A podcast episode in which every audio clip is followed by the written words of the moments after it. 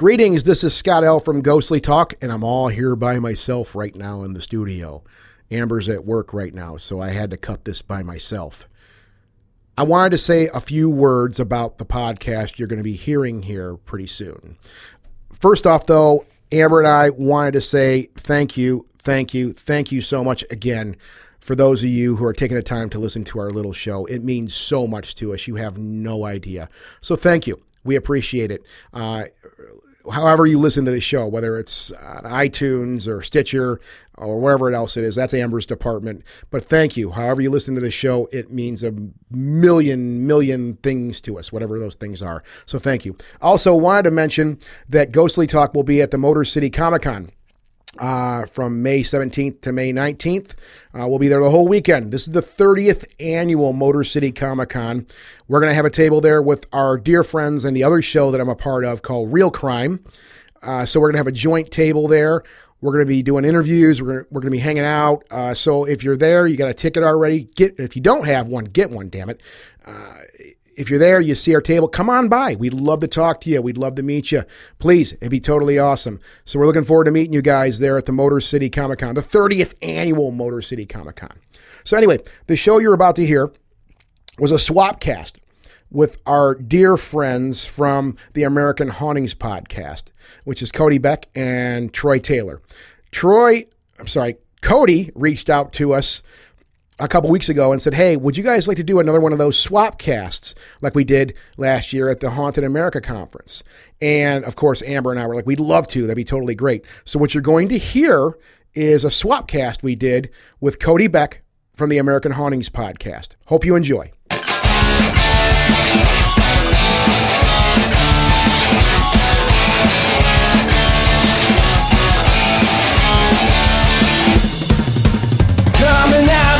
Bunker in Michigan, Ghostly Talk is in your ears again.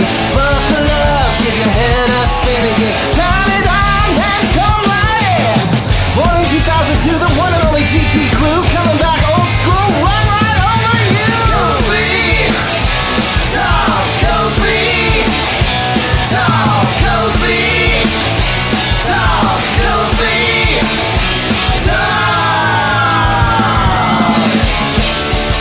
Welcome to the American Hauntings Podcast, where we discuss history, hauntings, legends, lore, and the dark side of American history. I'm your co-host, Cody Beck, and today we are bringing you a special bonus episode in a series which we call The Countdown to Haunted America. In this special series, we will be interviewing speakers and vendors from the upcoming Haunted America Conference, which will take place on June 21st and 22nd in Alton, Illinois. Today, I'm joined by Scott and Amber, two of the co-hosts of the podcast Ghostly Talk. Scott, Amber, thanks for joining me. Thanks, Cody. Yeah, thank you, Cody. Thanks for having us here. Yeah, how's it been going? We haven't caught up since the last conference. Yeah, well, I know we've kept in some contact, which I'm very happy we did. But yeah, it's been kind of, you know, here. Let's, hey, what's up? Hey, what's going on? Or the obligatory Facebook post or whatever it may be. Right. No, a lot's been going on. I mean, as far as a technical standpoint, we more or less rebuilt our studio, complete from the ground up this year. And we've been kind of running on that all the new equipment here for the last few months, still working the bugs out. So that's a big thing for us because literally when we came back a few years ago, we were working on the same stuff that we were working on when we stopped doing the show like 8 years before that. And that stuff was already like 8 years old. So just do the math, right? Right. So we were in dire need of a facelift from a technical standpoint, and at this point, I'm really, really happy we did that because, you know, quality-wise, just from me having to shoulder, you know, the production, the engineering, pre and post, it makes things a lot easier. So that's a big thing, and it's making us be able to focus more on the creative side, the fun stuff that has to do with the show, as opposed to just trying to solve problems all the time. You know what I mean? Yeah, well, hey, take me into the weeds because this is, you know, I don't care if people don't like this nerdy stuff. What kind of upgrades did you do? Talk to me about equipment and kind of where your head is with all that. Well, when I decided it was time to do that, I did a lot of research, actually. And there's some really – I wanted to get a new board. Now, I know – I think I'm a bit more – we've had this conversation, Cody, and I was actually kind of blown away because the way people do podcasts nowadays, I think the vast majority of people that do podcasts nowadays, it's much more automated. A lot of this stuff is just driven in the cloud and whatnot, where, and I'm not saying either way is better than one another. I mean, it's just a different way to do it. And I know the conversation we had almost a year ago about this, I was like, wow, like GarageBand does all this stuff. That's crazy, you know? Yeah. So coming back at this, I mean, I just like to have a board in front of me. I like to have control of everything because I'm a total like weirdo control freak like that.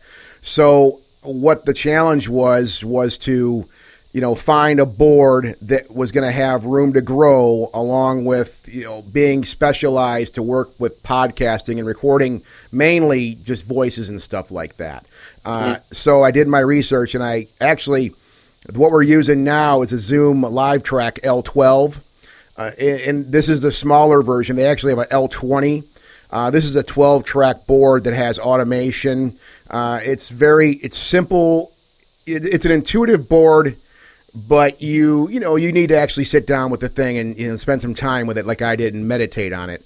But it's a very intuitive board. It's a Zoom LiveTrack L12, and this thing was rated across the board like one of the best things out there, not just for podcasting and talk radio type stuff, but for even like recording bands and stuff like that. And it's very compact, very simple, but it's very it's very powerful in a lot of the features it can use. And then we decided to actually get real mics. Ghostly Talk, we never used like the condenser mic is something. I think it's because the prices have gone down. Because like 15 years ago, any condenser mic you wanted to get would cost you no less than $1,000. Damn. Yeah, they were very expensive, and like most things, over time, prices come down, and it's a little bit more affordable now to get really good condenser mics to record with. So I was able to outfit our studio now with 5 audio techniques. I think these are, we're looking at them right now. I have to, there's a stupid windshield screen. These are audio techniques mics. I did a lot of research on the mics themselves, and these are really high quality, at a price you can afford also. Along with that, the main part that I decided to, another thing, we got all new headphones too. Headphones are some people don't think headphones are very important. They really are. And I actually, in part of my research for this thing, I actually went to Joe Rogan's website for the Joe Rogan podcast. Okay, yeah. Yeah, and he actually on his site, he has his entire rig, how all of his equipment, everything down to the software that he uses to record his podcast with. And he uses these type of headphones. Let me take this thing off here. These are, what the heck are these things? I forgot. Oh, of course. Well, these are HD 280 Pros. Mm-hmm. And they're German headphones. I forgot the name now, of course. The box is in the closet. I'll have to go over there. I'm not going to mess with that right now. They're really good headphones. Again, at a price you can afford, right? Right. And I mean, what I can do if you want is I'll be happy to send you a list of everything down, detailed if you want. If you want to look at stuff down the road yourself, Cody. Yeah, for sure. Finally, I wanted to settle on software. And one thing Ghostly Talk always did, like I think a lot of podcasts are like this. We recorded for all the years we did originally, and the last couple of years up until the last couple of months, we actually were recording our podcast, our show, down to one solitary channel. It was just one channel we would record, right? And it was just recording what the mics picked up into the software program, which before, excuse me, what we used to use was Adobe Audition 1.5. And anybody out there who knows Adobe products, they're going to be like, oh, my God, you still use that. I mean, we were still running Windows XP on the old rig. It just worked, and we just kept using it, and it still runs, actually. The old server that I was driving the show with up until a couple months ago still works. But so the most important part when I decided to move to a whole new system was what type of digital audio workstation, DAW, DAW, I wanted to work in to the show, and mainly because I wanted to be able to multi-track things and have more control over all of the aspects and everything that was being recorded for the show. So I did a bunch of research on that, and there's a handful I have experience with already, and one of them was Studio One. PreSonus Studio One, which is another one of those very powerful program, tons of features, tons of add-ons too if you need them at a price you can afford. Pro Tools is like, you know, the de facto type thing that people like to use, but it's a bit pricey. PreSonus, you can buy the whole package, you know, for what I need for Ghostly Talk. I bought everything I need indefinitely with patches for $100. $100 flat out. Not $100 a year, not a subscription like a lot of software companies do to you now. You just buy the software and it's yours with your key. So, you know, even though I had experience with Studio One, I still had a learning curve with that, which I'm still learning new things all the time, but it's very effective. It works great. There's tons of features, you know, so all this stuff that I've listed down, this is more, as I was alluding to before, more the manual type of way to record a podcast. It's probably a bit overkill, to be honest with you. I know there's simpler ways to do it, but it's the way that I like to do things, and I'm also a gadget dork too, so I like to work on these things. As much as I grit my teeth and scream at stuff down here, I do enjoy, you know, working with the gadgets and, you know, running cables and doing all that fun stuff. So that's kind of where we're at right now is kind of, you know, like this newer version of the show. I think it's making a way better, like a way higher quality show now for people to listen to. Yeah. I mean, you know, we did talk last time about how you do a lot of things very manually. And I think it's great that, you know, I can have a lot of stuff automated, and it's great that it's kind of lowered the like barrier to entry for people that want to do podcasts. However, like you asked me yesterday, you know, like, what do you convert down to or whatever, you know, the kilobytes per second. And I had to think about it because I was like, it just does it automatically. I don't even know. Yeah. It just deals with it. You don't have to think about stuff like that anymore. Yeah. I understand. Right, and so that I think that's kind of a double-edged sword because it makes it so it's like, okay, you're 70% of the way there and you can go with it. But someone like you that really, really knows this stuff, I think you can take it and get that last 25% that really makes all the difference because your show sounds great. Oh, thank you. It's awesome. Thank you very much. I appreciate it. It's been a big concern of mine. It's always been the sound, and I'm always trying new things to try to, you know, just get that nice sheen on the sound. There's shows I hear... They just have a sheen to them, I think, like people talking. It's got, and I don't know any other way to really say it, and it probably don't help people either. Yeah, but what's a sheen? It just has a great... Charlie Sheen. Yeah. No, it just sounds alive. Like if, you know, doing radio, or like here in Detroit, like all the Detroit radio I used to listen to when I was younger, they have this great, you know, just sheen sound that... It sounded alive. It sounded very bright and alive to me. And it's very easy, I think, if I listen to certain shows now where the mics sound very dead, right? They don't have any action to them. So, and that's, I'm still trying to figure that stuff out myself, you know, without the money or the equipment that a lot of those big studios had. I think you can do it. There are a lot of shows I listen to that are on the same budget that I'm on. That sound phenomenal. They sound fantastic. So that's something, you know, that's a big thing to me now is I'm really concerned about the quality of how we sound. At the same time, you know, not worrying too much about it. You know, you got to have fun with this thing too. And I don't want to burn myself out again like I did years ago. So I'm not really taking it too seriously, you know. For sure. And I, you know, I understand that and I respect that. And, you know, Troy and I record in so many different places. Sometimes it's at his place or an office or a hotel room or, you know, the vault at Mineral Springs last time. And every time I, you know, jump on the audio and start putting together the podcast, I can tell, like, people complain about the sound a lot, which is definitely, you know, valid, but people, I can tell that something's off with it, right? Yeah. And I'm trying to, okay, I think that it needs more low, I think it needs more mid, high, something, and I'll use a lot of presets a lot of time, and if I find one that I think makes it sound better, I'll go in and be like, okay, what is this preset doing? And, you know, because that, you know, if I think it sounds better, I can say, okay, well, this preset's bringing up the highs a lot more, so that's, you know, what I'm hearing, and that's kind of the issue. Yeah. But it's a tough process, and it's just hard because it's very trial and error. You know, I can watch YouTube videos and everything, but I think most people don't have a fundamental understanding of like the science behind it, you know, to tell you, you know, how why it sounds the way it sounds and what's off. And I think there, you could probably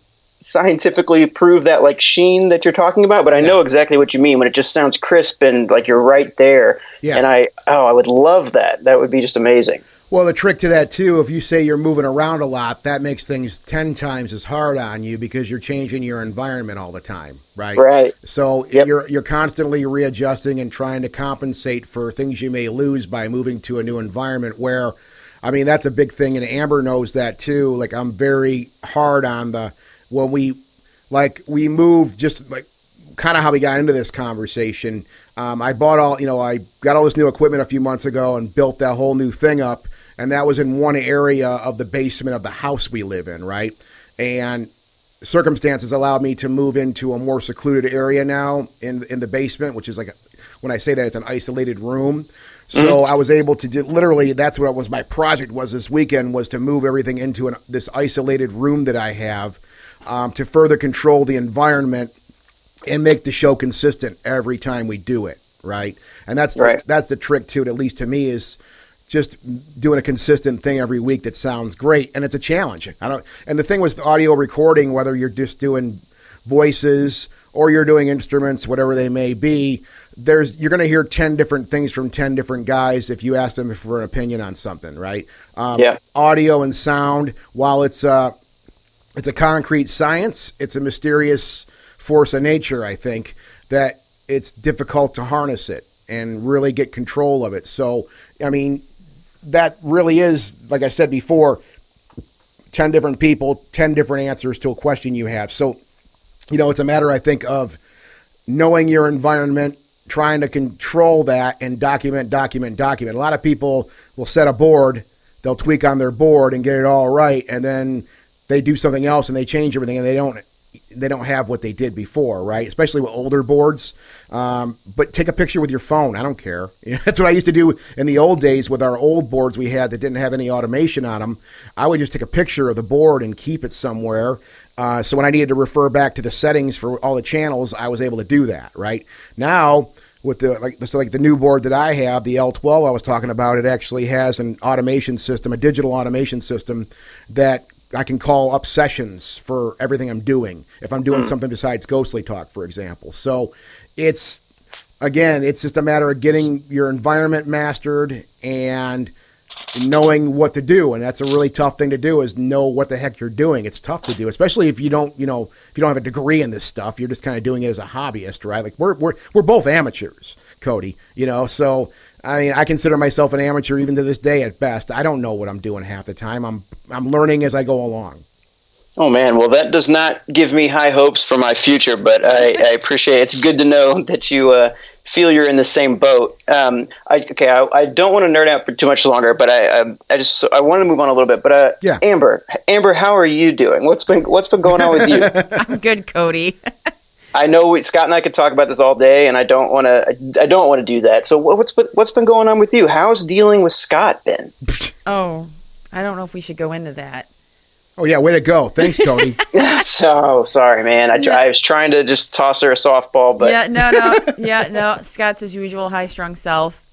I'm working on that, though. Yeah. There's changes coming down the horizon for my attitude and my overall health, so...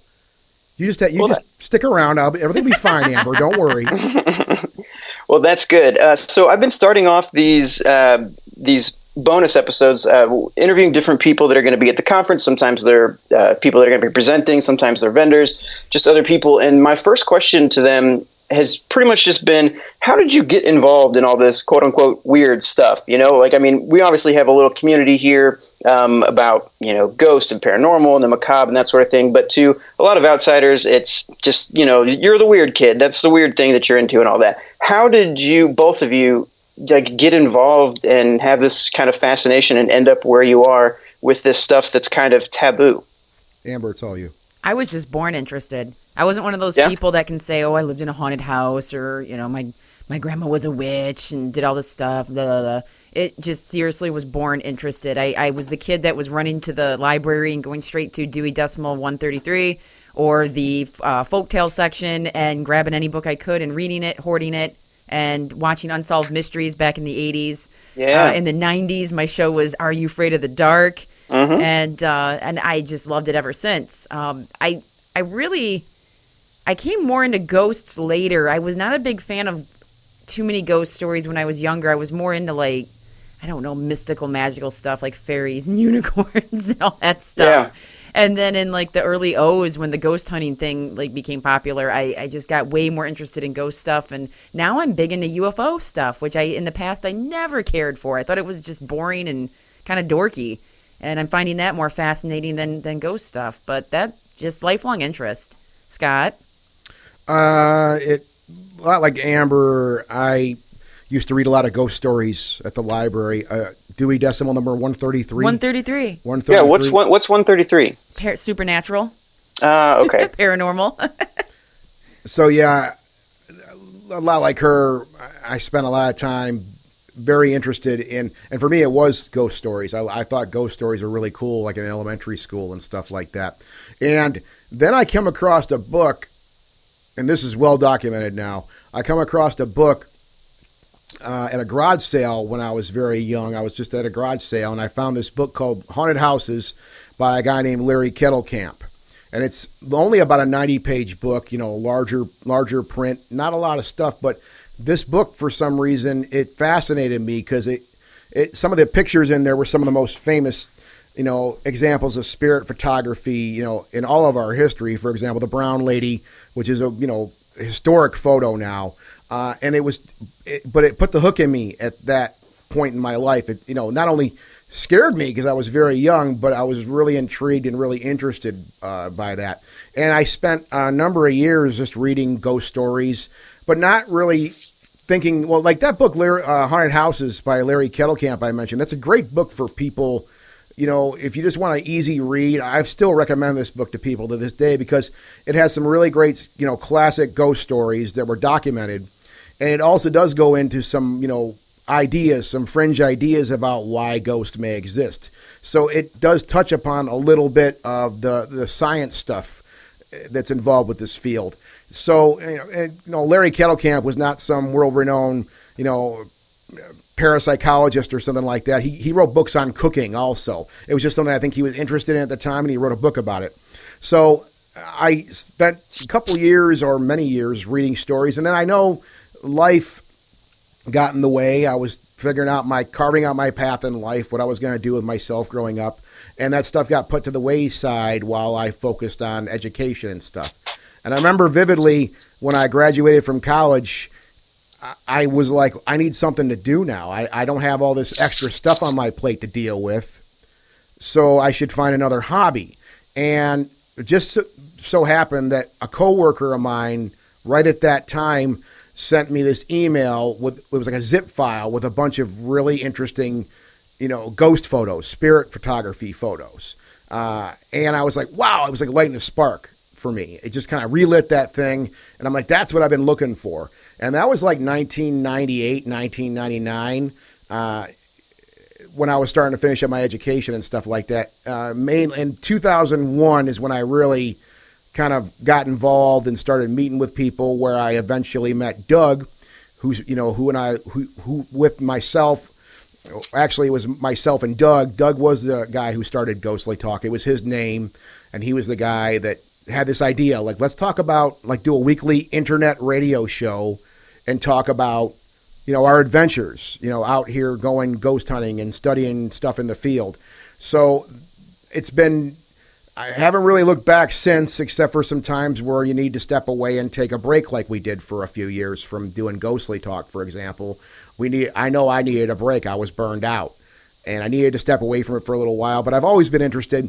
I've always read stories. I've always had discussions. So I've always been active in one way or another in this field. Nice. So you mentioned in that book how, you know, he kind of gives some theories about why ghosts may exist and all that sort of thing. Do either of you have any strong opinions or thoughts on, you know, what happens after you die, why ghosts might exist, that sort of thing? Oh, it's gotten more confusing and complex. I think when I first got into this, you read that ghosts are just our spirits. You know, we die and then we turn into those ghosts and we hang out for a bit. And maybe someone has unfinished business and so they stick around, or they did something wrong and they're scared to go to the other side, so they lurk. But if you keep researching and studying and you start looking into these things that, you know, we just had a guy on the show. Was Brandon Massullo? Yeah, Brandon Massullo was talking, which he's going to be. He's going to be, yeah. He's going to be at the Haunted America Conference. Yeah. Oh, great. And he was talking about how this concept of, are we haunting ourselves more than we think? That our emotions play a large part in paranormal experiences and if we perceive them or not. And I just, the whole, that kind of aspect, what our consciousness is capable of, how we receive things, different dimensions, just, it almost becomes painful, like with how many ideas are out there that are beyond just our cliche folkloric idea of ghosts are just the spirits of the dead. So I can't even say I have one solid theory because there's too many, and I'm still trying to piece them together. And every time I learn something new, I just add it to the pile of possibilities. Yeah. Scott, do you have any thoughts? Oh yeah. Well, the biggest challenge I've always said to doing a podcast or a paranormal radio show, whatever you want to call it nowadays, I think the biggest challenge I've always had has been the fact that, you know, Doug and I would say this all the time in the early days, like we're a jack of all trades, master of none, and we always admired people who were able to spend, a couple of years or whatever it may be somewhere doing research, whether it's on a building or whatever it may be. They're able to focus on something. Where when you're doing a show, even once or twice a week, it's hard to focus on one thing and stay focused on that. However, when you are exposed to all these ideas, you learn a lot and gain a lot of cool ideas. And we've talked to some really, really interesting people here since we got the show going a couple years ago again. And in response to what you're talking about, one thing that I personally, and I've had a handful of conversations about this very thing, like what are ghosts, let's say, like what do you think they are, like, mechanically, in space and time, what are these things? And I really believe that they are, and I'm referring to them as they, I guess I will for this, they are a force of nature that we don't understand. I think that's what it may be. It may be another sense we don't understand. And it may be, the thing is with this, as you know, Cody, anybody that says they're an expert in anything, they're out of their mind and they're full of it. There's no way to really know anything here.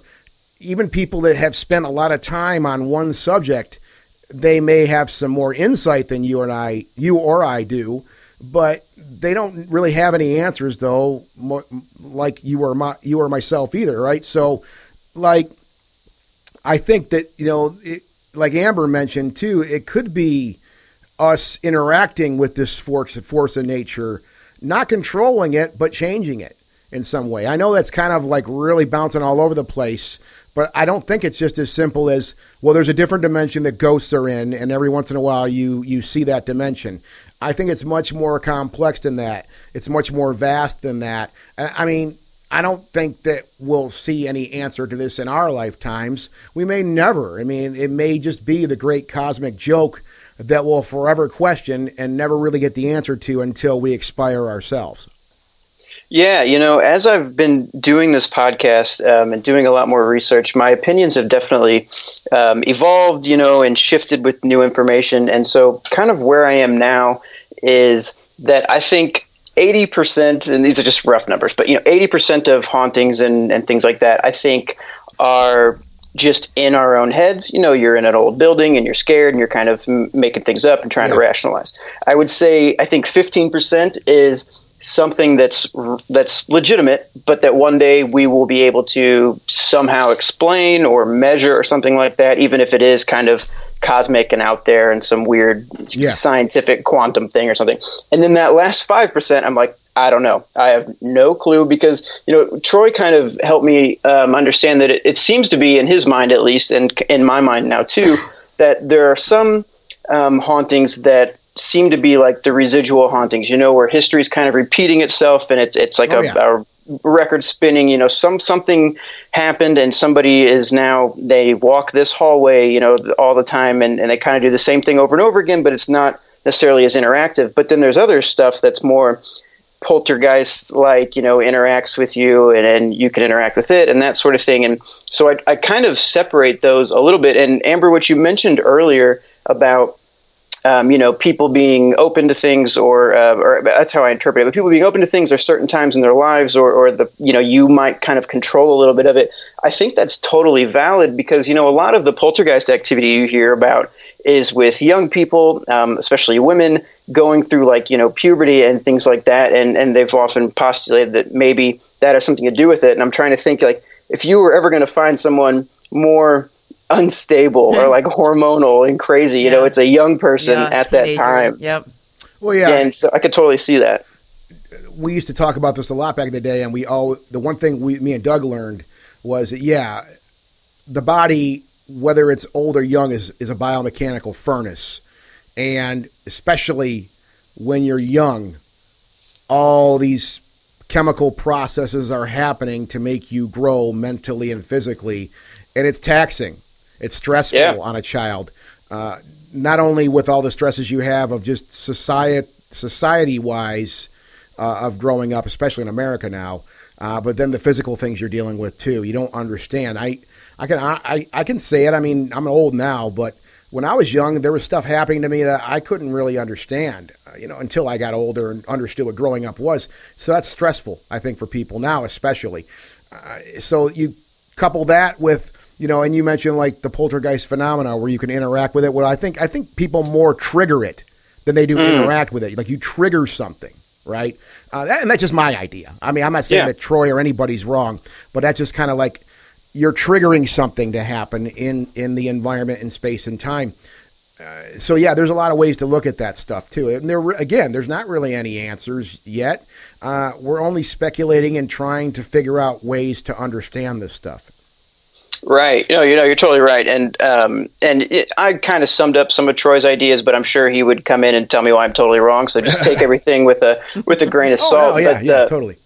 Yeah, but no, that's all very interesting. Have either of you had any crazy ghost experiences, or was there a moment when like, you know, I know you both have been, you know, obsessed with this sort of stuff for a while, but was there one moment that made you be like, oh shit, like I cannot explain that, or like something phenomenal just happens? Go ahead, Amber. I think those lights in Massachusetts. That was trippy. That was really weird. That was weird. We were in, oh gosh, it was like Marblehead or Cape Cod. I know it was the Cape Cod area. We were in the Cape Cod area. And I'm forgetting the name of the cemetery, but it was Derek Bartlett. Derek Bartlett, who runs the ghost tours out there. Capers was the group he was a part of. Yeah. Anyway, he takes us to this awesome New England cemetery that has the amazing Puritan stones with the, you know, the skull with the wings and all that, those cool carvings. And he told us that they would see sometimes at night these little blue orbs of light flowing through the tombstones. And so we set up equipment and we're waiting and watching and we have video going and naturally nothing happened. So it was a really clear night. I remember it was practically a full moon if it wasn't full. So the whole cemetery's lit up nice. And finally we just stopped. Everyone wanted to, you know, hey, let's just sit and talk and do whatever. And so we put our equipment away, and I don't know how much time had gone past. Yeah, the key word here is we put our equipment away, equipment too. That's away. Nice. Right. And then all of a sudden, someone goes, oh, my God, look, and there are these maybe 8, 10, something, like a little collection of these tiny blue orbs. It was moving. Like, yeah, it was like, you know, a glowing blue. Slowly, like I would say like a more of an aqua teal color. Yeah, that's what I was thinking of. That's what my memory recollects. And just moving slowly through the kind of in the back of the cemetery. And what was super cool was our group was split up into two. So we were on one part of the cemetery, the other part of the group's over here, and they come running towards us because they're seeing it from their perspective. So it wasn't something where it was just us, you know, being at our angle that we could see it. They were seeing it as well, and then so they came running and oh my God, and we knew, you know, it wasn't someone else doing it. And Derek, of course, was vindicated. He's like, yes, you saw it. Yes. Well, yeah. And that's, as Amber mentioned, that's an interesting point about this because, we had some verification, some corroboration. And then so many people, everyone saw it. And then that makes you think back to these old tales like Will-O'-the-Wisp and these fairy lights that people used to talk about seeing. And was this what people were seeing all the time? And I don't know, but that was super cool just because of, like Scott said, the sheer amount of people that witnessed it. It wasn't just like one person. Yeah. And you have to believe them. One of the things that happened to me about 12 years ago, some friends of ours got a hold of me and said, hey, we live in this house. And it wasn't too far away from where I lived at the time. They're like, we live in this house and we're actually getting ready to move because we can't deal with it anymore. There's just some really weird stuff going on in this house, and we know this is your sort of thing. We figured we'd ask you about it. If you want, would you want to come by and spend some time and talk to us about it? Because we're more curious. They were leaving. They didn't want to deal with it anymore, but they were interested in it. They were curious about it, right? So I said, yeah, I'd be happy to. They were good friends of ours. So I went over there, and we walked through the house, which was the majority of it was empty because they had already moved a lot of the furniture and stuff out. And so we walked around the house. They showed me some of the areas and told me some stories about what they experienced and what they saw. And we got to the living room area of the house. We came up from the basement, I remember. And we were just walking along towards the front living room of the house. And something just stopped me in my dead tracks. And I felt like the equivalent of somebody taking their fingertips and just running them up from my ankle, on my right ankle, all the way up to my upper hip on the right side of my body. And it literally stopped me in my tracks to the point where I was in mid-sentence and I stopped and said, do you guys feel that? And they're like, no, what are you talking about? And I explained to them, and the one lady said, I had that same feeling in the basement. It literally was something that stopped me in my tracks, and it felt like somebody was running their fingers up my legs. Now, is there anything you can prove with that? Is there any way to prove anything? Absolutely not. But it's something that, after all these years, it was something that I consider anomalous. I can't explain what the heck happened to me, and to the point where it stopped me in my tracks, and I just felt something. Didn't feel anything else after that, but it was just one of those little things that I was paying attention to, and I think I experienced something that day. Man, that's crazy. So did it feel... I mean, I know it was spooky, obviously, but did it feel negative or positive, neutral, or just getting your attention, or what do you think? I didn't really feel any type of negative thing. I mean, I'm as sensitive as the coffee cup that I'm drinking out of right now. Right. Not sensitive at all. I don't think so. I didn't really feel anything like that. I just felt it was something that was foreign. It didn't. It was a feeling that I had never felt before. I mean, I've had people run their fingers on me like that and whatnot. We won't get into that part, but I mean, it's something it's a feeling I'm familiar with. I know what that feels like, but not in that context. You know, if somebody was doing that to me, I would obviously look down and say, why are you running your fingers up my ankle? You know, what are you doing, weirdo? But obviously there was no one there. It just, I didn't feel any negative stuff. I didn't feel anything positive. It just kind of happened. Right. Amber, did this make you upset? Did you kind of want to square up with this ghost for running their fingers up Scott's ankle? I think that must have been before I met you. No, we knew each other. We were dating. We were together. We were? It was only like 12 years ago. We've been together for like 300 years. It was our friend. Remember, it was our friends, Sean and Angela. They lived in a house. Oh, you would. Okay, I wasn't with you. Yeah, then. You weren't. No, she wasn't with me. I should have specified that. She wasn't with me for this thing. I just kind of went on my own. Yeah, no, I'm not upset. I mean, I guess if some otherworldly force wants to admire Scott's ankles, because if they're from like olden days, you know, ankles are hot. So right. Maybe Scott has some sexy anks. I don't know. Anks. My anks. Your anks. Good anks. Good word. Well, speaking of negativity and things like that, have you ever been like to a place or walked in somewhere and been like, I should not be here, or something does not want us here? Like, you ever had like those really bad vibes? You know what I mean? I think there was one time we were investigating. It was the Fenton Hotel in Fenton, Michigan, and it was this old 3-story building that back in the day used to be a hotel, and they didn't use the upper 2 floors anymore, and the bottom was now a restaurant, still is right now. And we were walking through, they were doing like some Halloween ghost tours through there because a lot of the staff had reported stories about, you know, seeing classic stuff, like seeing this guy at the bar, and then he orders a drink, and then the bartender turns around, and he's gone. Bunch of cool stuff like that. But I was wandering around upstairs down the hallway, and I walked into a room. No one was in there, and it just felt like like a wall had been put in front of me. Like, no.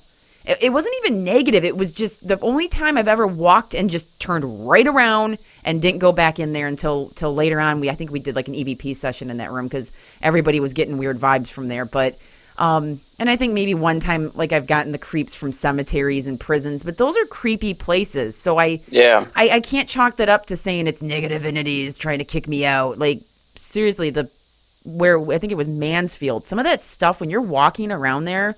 Like the Lifer area, Death Row.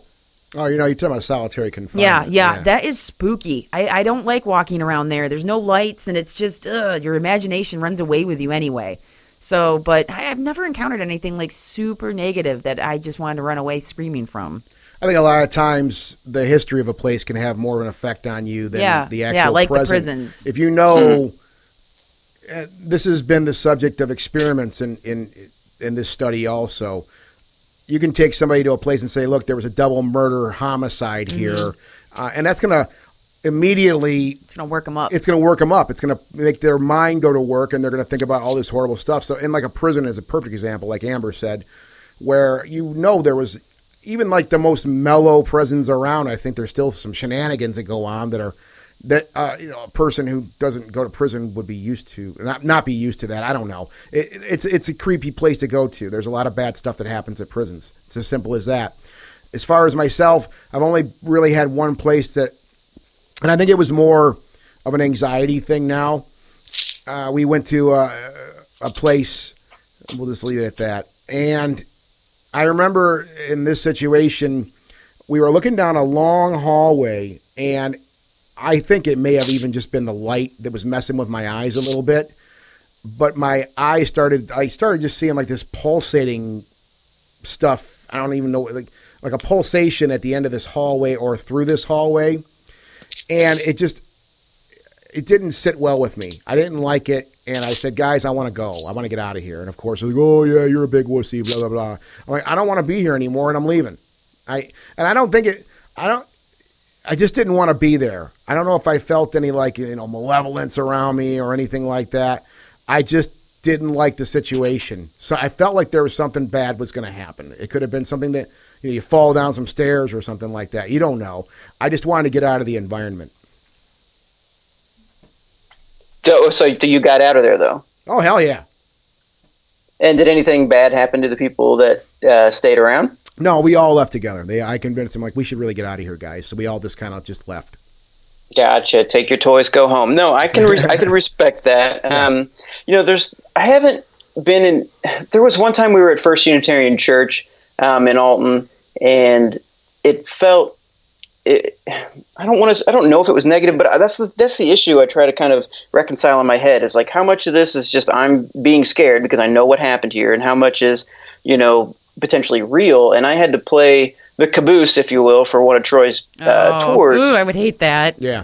And so I had to go down to the basement by myself, make sure nobody's hiding around, and taking their sweet ass time. And it was super scary, and I wanted to get out there. But I definitely notice if we're in a place like the Mineral Springs Hotel, for instance, if you're in the sub basement in the pool down there, and then you go upstairs a few different floors to Pearl's room, one of the old rooms there, it feels different. And I'm sure some asshole on Twitter or somebody could tell me it's the atmospheric pressure, and it's the smells, and it's all, they could tell me all these different things as to why these places feel different, but they feel sometimes one place will feel really, really heavy, and another place won't. And I'm always trying to kind of figure that out. And then also, like I said, reconcile what's going on in my head versus what is actually stimuli coming externally that I should be paying attention to. See, and I love that, because that could be what we call paranormal is just natural. Like there's something, let's say there's a difference in the EMF in that room or the magnetic field or something that just affects you physically that you can't even pick up on. And that's the kind of earlier, when that guy was saying how our emotions play into how we perceive the paranormal or something to be paranormal, or I walked in this room and it felt heavy. Well, maybe it was actually some other natural force that was causing you to feel that. And I think that's just as interesting as ghosts and dead people. Well, I think it could also be fascinating. I think I I mean, yeah, magnetic fields, things like that, things that are more subtle. But I also think things that are less subtle. I've talked to people that have had these experiences where they've walked into a room and they smelled something. Like they smell something that reminds them of something from their childhood, maybe, for example, that may have been traumatic. So that sets a person off. That'll trigger a person sometimes, you know, and they may feel like they're having some kind of experience, but really what they're having is a sensory experience that's just, you know, kind of hitting an area of the gray matter they have there that reminds them of something. And that's a negative thing for them to feel because it's just reminding them of something they don't want to be reminded of. So I think there are a lot of explanations for this stuff that we can't explain. Yeah, absolutely. And it's funny, we were at a ghost hunt. I won't say when or where, but there was this older woman who had this camera. And at the time, I hadn't seen anything like it before. I've seen stuff like it since, but it basically, Scott, you probably know more about this than I would, but it uses like the Xbox Connect kind of sensor that tracks movement. It sends out like a field of dots, you know? Yeah.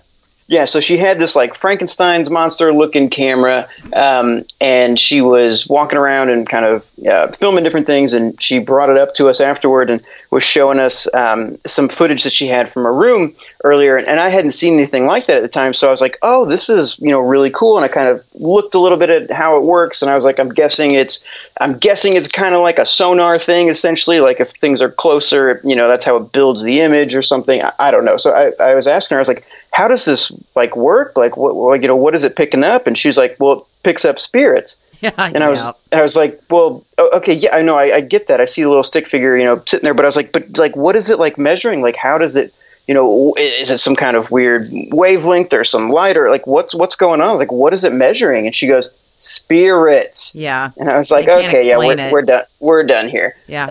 Yeah. So it's like all that stuff that I know that there are, someone scientific could explain to me how that works, you know, and I often want those answers. But at the same time, sometimes, you know, if someone were to just offer me the answer to, you know, to life, the universe and everything, you know, or 42, whatever, like I don't know if I would want that answer, you know? Well, I mean, because science, you know, that whole trip. I mean, I don't support it either. I'm with you on that. I want to know how things work. I think when you study the paranormal, especially when it comes to studying ghosts and spirits and whatnot, it's a group of people who are trying to understand this on a mechanical level. And that's, you know, that's a huge sandwich to try to bite off of, I think. But that's what the mind is curious. Humans are curious. That's what our nature is to try to understand how things work and how they work on the inside and outside and on a mechanical level too. How does a ghost appear? If we could figure out whatever way it is in nature or mathematically to make a spirit appear, I mean, that would be to truly understand what this thing is mathematically, I think. I mean, I do agree. I believe also, like a lot of people, that mathematics are the language of the universe. Mm-hmm. So if someone says, well, I have this camera that does this, well, how does it work? I mean, if you engineered this, you have to know how it works, right? And a lot of people can. And it's one of my gripes with the field. I think Amber and I agree that I like nothing better than to see people become interested in this field and become active and go out there and do things. But a lot of people will claim this term that we're a scientific-based organization. You hear that a lot out there in the field. Like we deal with science. And I don't want to go too much off into the weeds here, but I mean, to keep it brief, they don't know a whole lot about science. I think I know some about science, but I'm not an expert in any way. And some of these people will make it out like, well, we are a science-based group, and they don't have a lot of that real knowledge behind them. And that's kind of scary because you don't understand. I don't think those people, I think they just want to get a picture of something maybe, right? Yep. They want to get some audio, and that's great. That's totally cool because that's what I prefer to do is just go out there. When we go out and do stuff, I prefer to just go out there with a recorder or a camera, whatever, and shoot some pictures, right? I'm not trying to build any type of devices that are out there or try to invent something that'll change the field or whatever. I'm not trying to do that. I just want to get something. But a lot of people claim this, well, we're a science-based organization. It's like, no, you're not. You're a group of people that are interested in this thing. And that's cool. But it takes some people years to get a degree in some field of discipline that is science, right? Yeah. So you can't really, it's like we always say, I mean, it's the Wild West now. I mean, you can do whatever you want in this field. There are no barriers to entry in this field whatsoever. You can start up a group, call yourself president, get a T-shirt, and there you are. You're the president of something now. Congratulations. That's not to beat up people, really, but it's a fact that people need to understand that there are no regulations with this field. I'm not saying there should be, to be honest with you, but it isn't the same as like medical practices and things like that, where you have a governing board over it that says, this is the way we're going to do things. And there's a reason for that, because we don't know what the hell we're doing with this stuff. We've already said that. We don't know what's going on. We don't understand it. So how can you have a body of people governing something they know absolutely nothing about? Yeah, for sure. And I mean, for this to be scientific, I think it has to be repeatable. And that just, you know, ghosts don't work on command. People don't understand that. People don't as understand we've seen. That. I mean, there's a lot of people, and I'm sorry, I'm not trying to be mean, but there's a lot of people that don't understand that idea that, you know, you if you want to apply the scientific method, you know, it has to be repeatable. It has to be in a controlled environment, for example. That's just the tip of the iceberg with that. And I always tell people, like, oh, you're a scientific based group. So that means that you have $1.5 million grant from a college right now, and they've given you a lab to do work in. Because that's what you'd be doing if you were truly applying the scientific method. Right. Well, yeah, if anyone told me they were in a scientific group for like ghost research, if the only way I would accept them is if they said, we have proved nothing. Absolutely nothing. We have some interesting ideas. Yeah. That you can talk about, which is great. And those are the people I love to talk to. But yeah, I don't want to, we've seen it. I know you've seen it too. People like, well, here, this is proof right here. This is 100% proof. How the hell do you know? Can you prove it? Can you prove the proof? I mean, I don't know exactly. And people get so, they get so like offended when, you come up with an ulterior explanation. We're like, okay, this is an orb. It's were you in an old building? Was it dusty? Did you have your flash on? Yeah, classic. Like classic. Yeah, they don't want to hear that. And there was actually a speaker at the conference last year that I really loved this talk this guy gave, because he said, like, what is EMF or something? I can't remember exactly what he was talking about, but something like that. And he's like, why do we measure this? And like, what does it measure? People are like, ghosts. And he's like, why?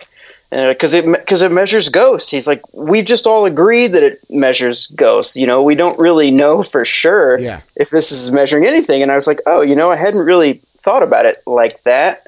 What is a ghost? Why? That's the thing. What is a ghost then? Because it should be we should be going further and further down the rabbit hole till we finally hit pay dirt. In my opinion, right? Yeah. That's what the idea of this thing is. And it could take another 200 or 300 years before anybody comes up with anything that may have some water. I don't think anywhere in this field or on this planet right now is there anybody who truly holds any keys for any forward motion of this thing to like get to some answers of why people see these things. And maybe I'm wrong. I don't know everything that happens in this field, but I haven't seen anything yet that I'm like, okay, I've heard some really compelling ideas. That's it. Right. And that's why I enjoy you, Scott and Amber, because I know that if you're presented with new information, you will update your opinions and not stick to your guns. And I like that. And I'm curious, I've talked about this with a few different people, but why do you think it is that we, maybe it's a smaller community, but we're so obsessed with this idea of death and the afterlife and ghosts and trying to figure out what's going on? Do you think we're obsessed with our own mortality, or you think there's something else going on there? Or do you have any thoughts on that? I think that's the ultimate question, is what happens to us when we die. That's what every religion is, pretty much centered around, is an afterlife and trying to get there. And I think it's just one of those things. Looking for ghosts is like, I don't know. For me, I'm not religious, so it's almost like a religion in a weird way. The paranormal, if that makes sense, it's like my quest to keep looking up things that are so mysterious out there that I'm almost jealous of people that are religious, because it's almost simple. Like, yep, I die. I'm a good person. I go to heaven. It's cool. I see my grandpa again. I see these people, and I'm like, oh, no, I can't buy into that. Like, it's not that simple. I wish I could, like, believe that, but I can't. And so it's just that constant quest of trying to figure out what's beyond our current consciousness and our current level. And just, yeah, that's my belief on why people continue to search for this stuff and try to reason with it or come to terms with it. I think people want to control everything. We as humans want control over everything. For better or for worse, most times for worse, just look at the planet. And I'm not going to go on some kick on that. But, I mean, you look around. I mean, I look at a forest and I see something that's completely out of control, right? It's a beautiful chaos. If you go to a forest and look in the woods, you just see all this randomness, but it all is a system that works together, right? And it's undisturbed. The planet just deals with itself. It don't need any help. It don't need to be sculpted and changed by people. But however, we as humans, we've decided to do that. So we've carved this planet out to our liking. That's one example, which leads to me with the idea of the afterlife. The afterlife and death is something that we as people can't control. It's the one thing we can't control. We can't control when we die. We can't control how we die. And we don't know a damn thing about what happens after we die, right? After all these years of all this research, we still don't know a damn thing about what happens to us after we die. So I think it's simply we're just a bunch of control freaks. And it's one thing that we can't control, right? Now, I'm not saying that the study of this is a bad thing as a result of that, but I think that's why this question is something that people can discuss and debate over nonstop. Is it something that we just can't quantify and control and make into a nice little package for people to understand?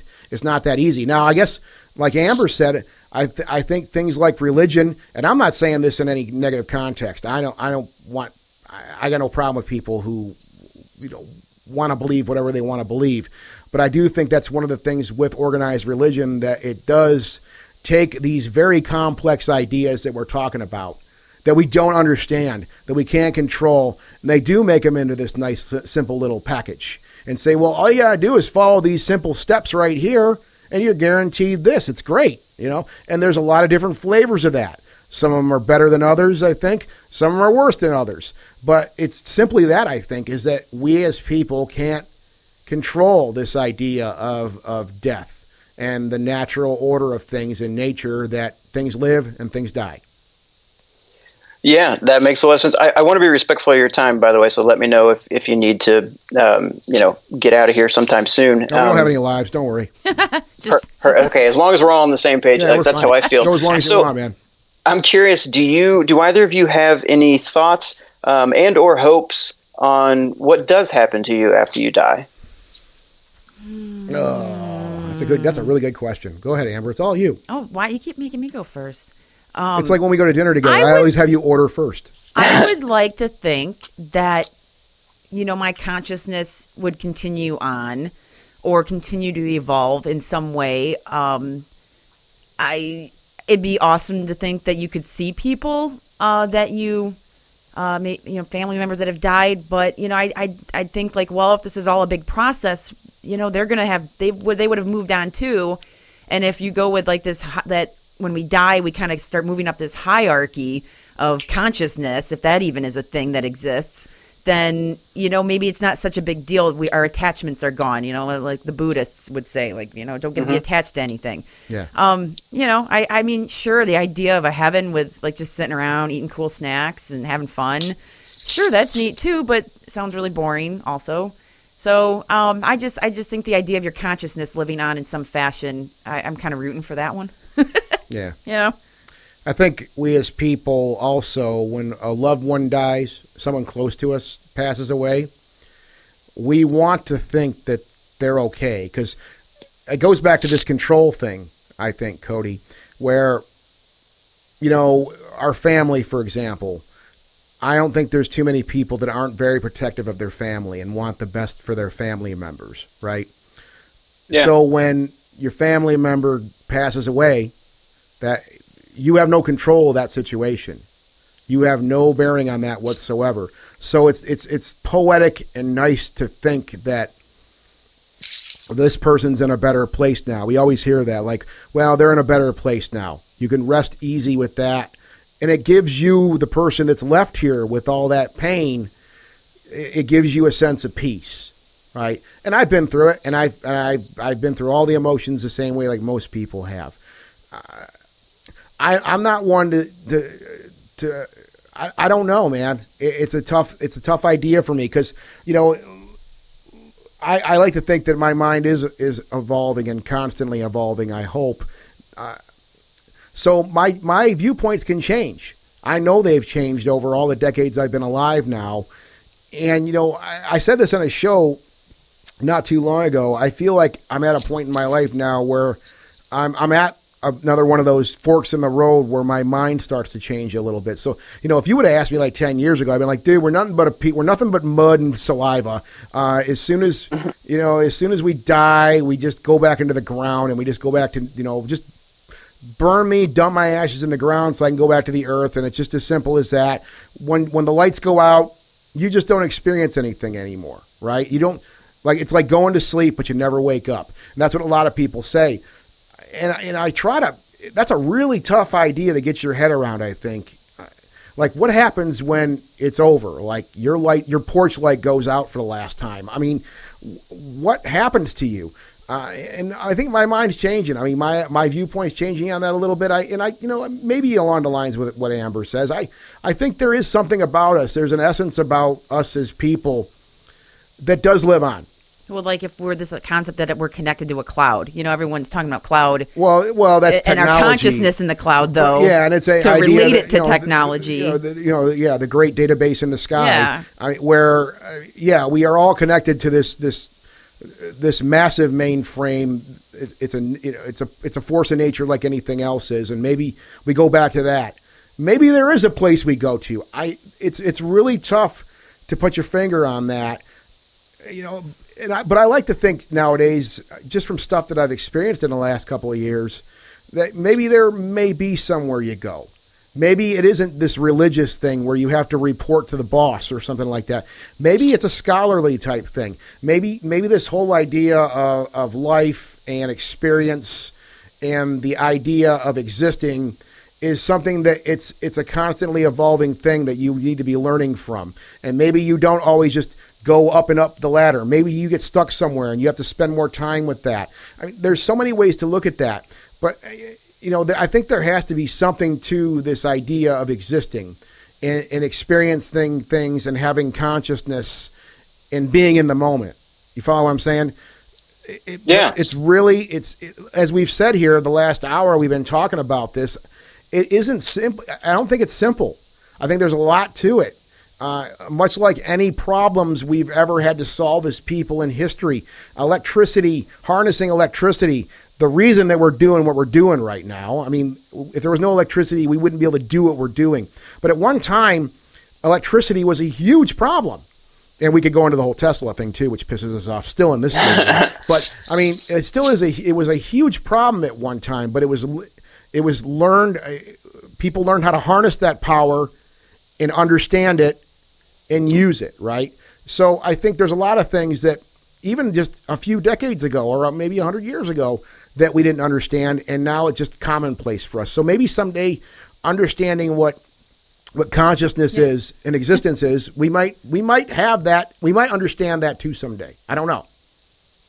Yeah, you know, I like to think that you know, as I'm getting older, I've been thinking about this a lot more, and you know, I was raised super Catholic, and then you know, now I'm into all this ghost stuff and everything, and so my opinions again are always kind of changing based on new evidence and new lines of thinking. And so I like to think that there is something bigger than me. I'd rather call it, you know, the universe or something rather than, you know, a god or something like that. But it seems like it would be a huge waste just to, you know, lights out after this, and that would, I wouldn't know it, I guess, if that's the case, but it seems like that would just kind of suck. And I like to think that there's definitely something more, but it's a question I wrestle with all the time and think about constantly. But I do want to say something I do know, and I just want this on the record more, is that at my funeral, I would love if everybody got drunk and just told the worst stories about me that they have.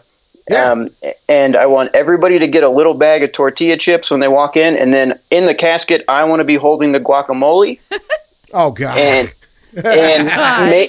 And depending on how the mood is, 24 hours of Weekend at Bernie's, if people feel like it. So I just want that out there more. So sounds like a splendid party, actually. Yeah, you know, exactly. I just want people to have fun, a bunch of pizza and stuff. But okay, I want to move on to not as heavy of a topic. It seems like there has been a new member in the Ghostly Talk family lately. Can you tell me about Jenny? Oh, the cat. Oh, well, yes. Dude, we want to be respectful of your time now. Yeah. We can go all night on that. I have absolutely no life. We are all on the same page. Jenny was... Amber texted me one day when I was at work and said, you explain who this lady was. Well, first off, I'm going to add that Scott was always of the type that was like, we will never have a cat because I'm allergic. And we won't have pets. And I never had a cat. Well, and I just buried my last pet, my snake. Well, and he was like under the, we won't have pets because they just all die. So anyway, I work at a library, and one of our oldest Friends members that helped get this our Friends group started and the library started back in the 60s died at 101. And there was no one to take her cat. And I felt horrible because this was an older cat. She was a rescue for Virginia who passed away. So their vet figured she could have been anywhere between 9 and 12, but they figured more of the upper, like maybe 12. So when cats like that go to a shelter, they don't tend to get adopted as fast because they're old. And people aren't as quick to take them because they're old. And they might come with health problems or you won't have them as long and like whatever. But I looked at her and I was like, she's so cute. And so I sent it to Scott because I knew he'd be a sucker. And he was like, fine. It wasn't that fucking easy. But no, I checked the cat out and she explained to me the situation. Amber said, look, this lady, the centenarian, Virginia, she's like, well, she doesn't have a human now. This cat doesn't have a human now. And she did explain the same thing to me. She's like, when they take these cats to these shelters, she's older. She could die in that shelter. She may not make it. And I'm like, oh, Jesus Christ almighty. She got me. So I'm like, all right, let's give it a shot. We actually went and visited the cat the night before she was brought to us, and she ran and hid. She like didn't want anything to do with us. I'm like, who are you people? See, when we were driving there, I'm thinking I had this like glorious vision in my mind that we're gonna walk in the house, and then you're gonna hear angels harps behind us. So happy together. The cat was just gonna jump in our laps and just start licking us, and and just loving us. And the cat fucking hated us. The cat hated our guts. She didn't hate us. She was just spooked out. She was freaked out. She just didn't want to deal with us. She didn't know who we were. Yeah, I did have this thing. I thought that I had an allergy problem with cats, and I don't. I really don't. I'm really happy I don't. So they brought her over the next day. Virginia's caretakers, who were taking care of Virginia before she passed away, they brought Jenny over, and they flat out said, they're like, look, let's give it a month. Let's give it a month. She came with like a return. Yeah, because I was like, I don't know about this thing. If you have the receipt? Yeah. If Scott was indeed allergic, or if she really just, if it didn't work out or something, Ronnie was like, hey, we'll take her back. We'll try to find her another home. We'll do what we can. So I think with that guarantee that made you feel better. Yeah, I didn't, because I didn't want her. Even at that point, I'm like, I want the best for this animal. I just felt bad for her situation. Well, fast forward, it only took her a few days to get used to us, and that night I had pretty much coaxed her with snacks and pets out of the basement. Scott was gone that night, and then we just watched movies. We became fast friends, and then like 2 days later, I think she finally accepted Scott. Yeah, sort of. She's much more comfortable now, and we're really happy, and she's a lot of fun. She just kind of walks around and checks us out and keeps an eye on the house for us now, and she's got her beds all over the house, and she's just kind of got a Hilton here she lives in. I think she's lost some weight because she was really fat. Everyone called her a pillow with legs. Yeah, she was fat. And she has a limp, so I think the vet said it was probably arthritis or something, but I don't think she was too active with a 101-year-old woman, so I think they just fed her. And she goes up and down the stairs here a lot, so she gets more exercise. Workout. And I don't think we feed her; just keep throwing food down her top hatch all the time. But you say nicer things to the cat than to me now. Like Scott will walk into the house and be like, "Hey, little, I love you," and I'm like, "Hey, I love you too," and he's like talking to the cat. Yeah, well, not you. No, so Jenny really has. Moving on, Jenny. Jenny really has. She's acclimated here, and she's like our little studio cat now. She's super cool, and she's great. I mean, all the wonderful things that I never thought I'd experience having an animal. Because, as I mentioned before, I had my pet snake, my ball python, Astrid. I had her for 24 years, and damn. she just finally got to the point where she had to be put down in December. So that was my thing with that was, I'm like, okay. We don't have any more pets now because I fought with that for like a year. I was trying to get her healthy for a year, and she was very old.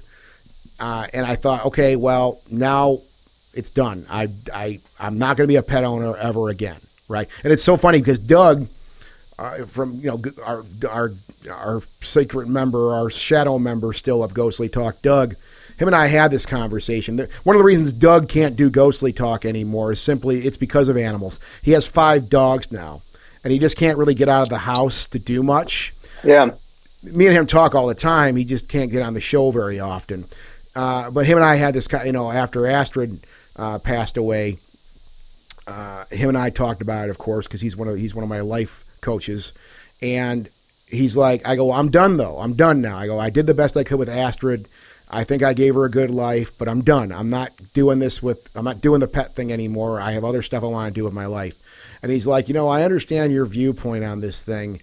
However, I really think you should consider taking care of an animal again, and doing something with something. He's like, think it over, though. I don't want you to just totally shut yourself out of that. He's like, because it enriches your life and it makes things pretty awesome for you. And the one thing I've come to really embrace this philosophy is that, like Jenny, our kitty, she doesn't belong to us, much like we don't belong to her, right? It's our job to take care of her. That's the commitment that Amber and I have made to take care of Jenny for as long as we have to take care of her. And I'm going to do whatever I can to make sure she has the best life she has now. That's something I can't picture it's funny because I can't picture her not here now, right? Mm-hmm. And I think that's, when you fall in love with something, that's what happens. You can't. A friend of mine told me that he had a baby years ago, and he told me that he literally had the baby for like 2 days, and we were talking, and he's like, it's funny. I've only been a dad for 2 days, but I can't remember my life before that. I can't remember my life prior to me having having my child, and I can't. I feel the same way now about our kitty cat. I can't picture my life or our lives here without. Jenny walking around the house, checking us out, wanting to be pet every 15 seconds. So, it's definitely an adjustment, but I'm really happy we did it. I told Amber that like the first couple of days, I'm like, I'm really happy she's here. I really feel good about this now. And it's great. I never thought I'd ever have a cat, and I know for most people, this isn't really a big deal. Like people are probably listening. You're probably listening to this right now, whoever you are. And you're like, what the fuck is this dude freaking out about this for so bad? It's just a stupid cat. It's like, no, this is a big thing for me. I never thought I'd do this with my life. I thought I just we wouldn't have any more pets, but we do. And it does change things. It makes things different for you. And I think it does. It's helped with my mental stuff. It's helped me with that stuff too. So yeah, that's our cat. Awesome. No, I think you're totally right. Yeah. And anybody that has an animal will agree that it is a big deal. So anybody that's going to be a hater, they don't know what they're missing. So we can disregard that. Just a couple more things for you. Are there any horror movies that you've seen lately that you would recommend or not recommend? That's just as important. Go ahead, Amber. I liked Us, and I also liked the first movie he did, Get Out. I like those two. I didn't watch Get Out for the longest time. What's the guy's name? Jordan Peele. Yes. Jordan Peele. Yeah. I didn't watch that for the longest time, and I remember watching the Oscars and being a little bewildered that horror movie had just won best. Like I don't know if it was Best Picture that year or Best Original Screenplay, but I think it was Best Original Screenplay, and it was like the first time it had really happened in the Oscars, and and especially Jordan Peele coming from a comedian background. Right. Like, whoa, where did this come from?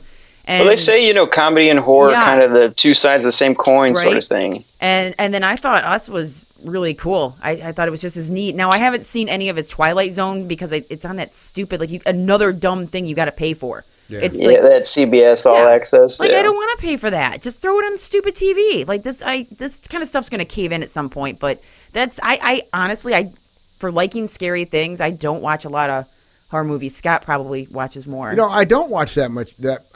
It's one thing I've been having a real issue with horror for the last handful of years. It's disturbing to me in some aspects. It depends on what kind. I kind of like the fantasy based. No, and I'm not saying I don't like horror. Horror is fantastic, but I there's not a lot of horror that I've gotten into in the last couple of years. However, there's been a couple that have really stuck with me over the last year and a half, let's say. Number one is Hereditary. Yeah, I was just going to say. Yeah. That movie, and that's one of those ones right there. Like, you know, my thing with people, with art, whatever it's music, movies, books, whatever it might be, it's in the eye of the beholder. You know, if you don't like it, that's cool. That's how I feel about things. If it's not your thing, hey, that's all good. But that's that movie right there. I've heard people say, that movie's a piece of shit. I'm like, you're out of your mind. You're out of your mind if you can't like that movie. And that's rare that I get that emotional or emotionally invested into something. But I have watched that movie no less than 20 or 30 times. And there's just, it's to me, what a great movie is just that. You can watch something over and over and over again, and you'll find something new every time. It's that dense to me, that, you know, Hereditary. Ari Aster, the director, He knocked it out of the ballpark. He just knocked it out of the ballpark, I think, with that movie. It's something, every time I watch it, I pick something new up, I think.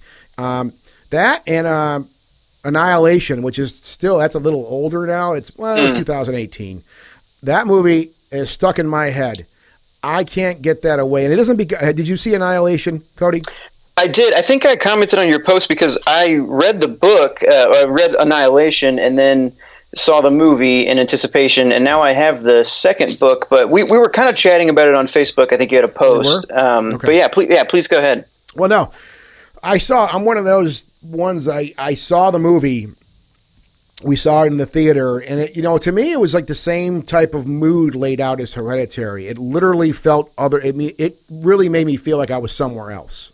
Mm. Both those movies just made me feel like I was somewhere else. I was pulled into it. Annihilation, while it's a different plot and whatnot from Hereditary, that movie just took me somewhere that I'd never been before. I didn't quite understand it, and I became obsessed with that movie. And I watched it over and over again. You can ask Amber. That's just what I do with a movie that I really like a lot.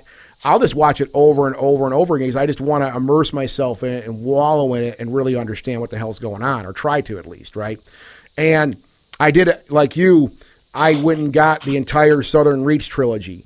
What was it? Annihilation. I forgot the name of those movies. Authority, maybe? Or Annihilation, Authority, and, oh my God, Acceptance. That's the last one. And I've been through all of it. You're going to love it. I've only read the first one. Annihilation's fantastic. Authority is amazing. And I mean, they're all really good. Get through the whole story. Some people, I've had a handful of people that, Annihilation is the best one and the other stuff gets boring. It's like, no, you want to get into that universe, and it just enriches the whole experience of that movie. Alex Garland, another, the director of that movie, just totally knocked it out of the ballpark with that. He did Ex Machina before he did Annihilation, which is another amazing sci-fi movie. But Annihilation to me, as far as like stuff that really has stuck with me over the last year and a half, 2 years maybe, those two movies, I can watch them. I mean, I said it today. We were grocery shopping earlier. I remember I said it to you. I'm like, I'm going to go home and watch Annihilation later, I think. And then you were like, you're going to watch it again? Amber said that. I'm like, I just like the movie that much. I can just watch it over and over again. That movie just has some things I've never seen and heard before. Not just the bear. Because that's what everybody's... Right. That's what screwed everybody's minds up, which, don't get me wrong, that was very disturbing. But to me, just the way the movie felt, the soundtrack for it, the soundscapes they used under it, it's so unique and different that, you know, I even listen to the soundtrack here and there. I like the soundtrack a lot. So, you know, when you can really immerse yourself in the whole universe of a movie like that, you know you got something great. No, those two movies to me are fantastic. Well, I'll start with the Annihilation. I'm sorry. I should point out. I mean, yeah, those more or less are both. They're. See, the problem with movies, I think. I'm sorry, I didn't mean to cut you off. No, you're good. I think the problem with movies is they cross so many different borders now. You don't really get, like, this is a straight horror movie. You know what I mean? This is just horror. You get some, like The Void, for example. It's another, I mean, that was a 2018 movie, too. Another one worth mentioning of, you know, more of a throwback type of practical effects, Lovecraftian looking practical effect horror movie. The Void is fantastic, too.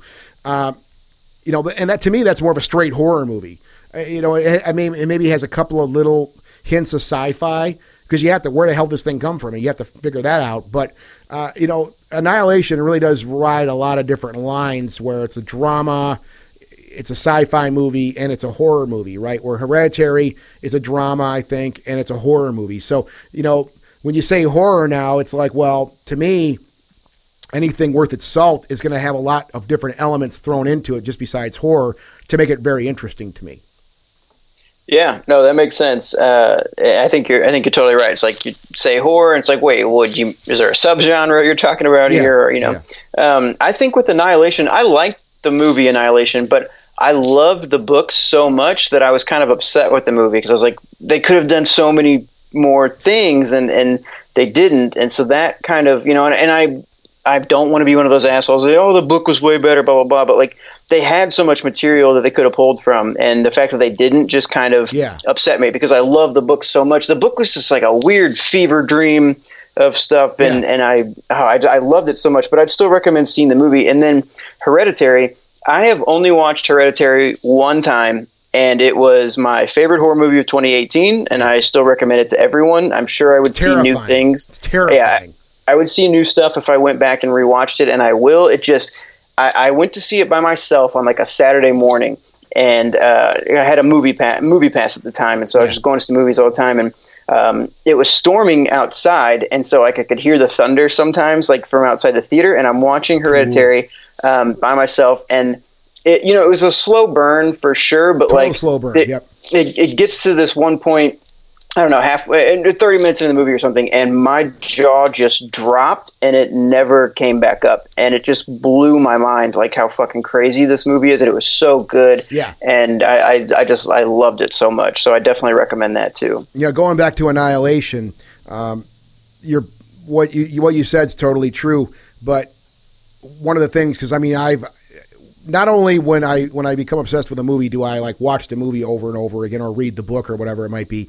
I'm always buying the super deluxe, only 5-in-print DVD 400-disc edition of a movie too. So I buy those things because I want to learn more about how the hell this movie was made, right? So, and a lot of those box sets you get, you get a lot of production notes and things like that. One thing to take into account, Alex Garland, when he worked on the screenplay for this movie, He read Annihilation, that the book in that series, right? The first book in the series in the Southern Reach trilogy. And he more or less, his approach to writing the script was he read the book and he sat down and more or less from memory, some of the key points from memory, that's how he wrote the script. He kind of laid out like what he said, actually, his expression of it was, the script I wrote for Annihilation was the dream I had about Annihilation, the book. Mm. Right? So, yeah, that explains why there's a lot of things, I'm like, man, you know, for example, I don't want to throw any spoilers down, but the whole subterranean complex with the tower. Like the tower, exactly, the tower. Yes. Like that whole thing just that was like just freaking me out the whole way through. And we really don't, there's a nod to that when you get to the lighthouse, right? Right. Where where she did crawl underground, but not quite to the description of what the book was like, right? So, Alex Garland did explain that and say, you know, when I read Jeff Vandermeer's Annihilation, he's like, it was more or less the dream. If I had of the book after I read it. And you, so you do get some of the key points, but it's vastly different, though. It really is. But it was that good to me, though, that it made me interested to read the books also. And, yeah, they're different.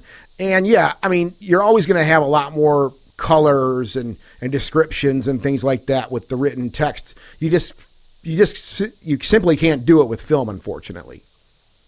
Right, and like I said, I have Authority, and I need to just read it. It's just the list just keeps building. There's so much content out there nowadays that it's just hard to keep up with everything. Oh, I agree.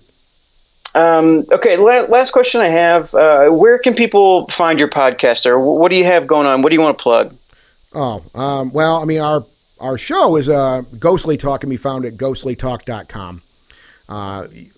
Now we're at and Amber knows more about the whole social media thing. If you use a podcast app like Podbean, Stitcher, iTunes, Google Play, we're on those. I think we do show up on a bunch of other, because when I look at my stats, it's this mysterious third party apps. Yeah, right. Well, and so yeah, I want to look at that too. Well, whatever, and or you can just straight up stream it from the website. Yeah, or download it if you don't want to deal with an app and don't want to use data.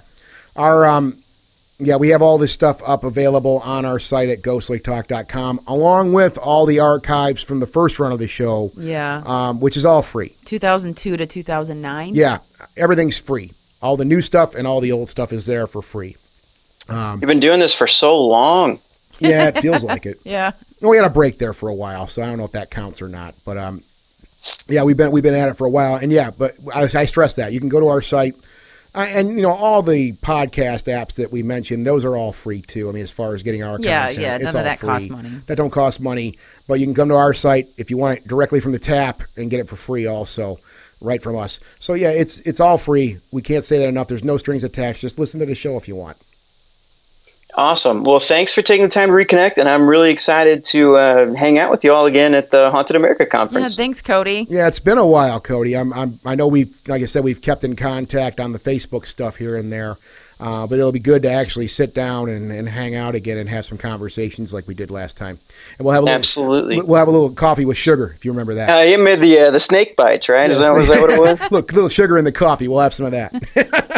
Ghostly Talk! Version 3.0.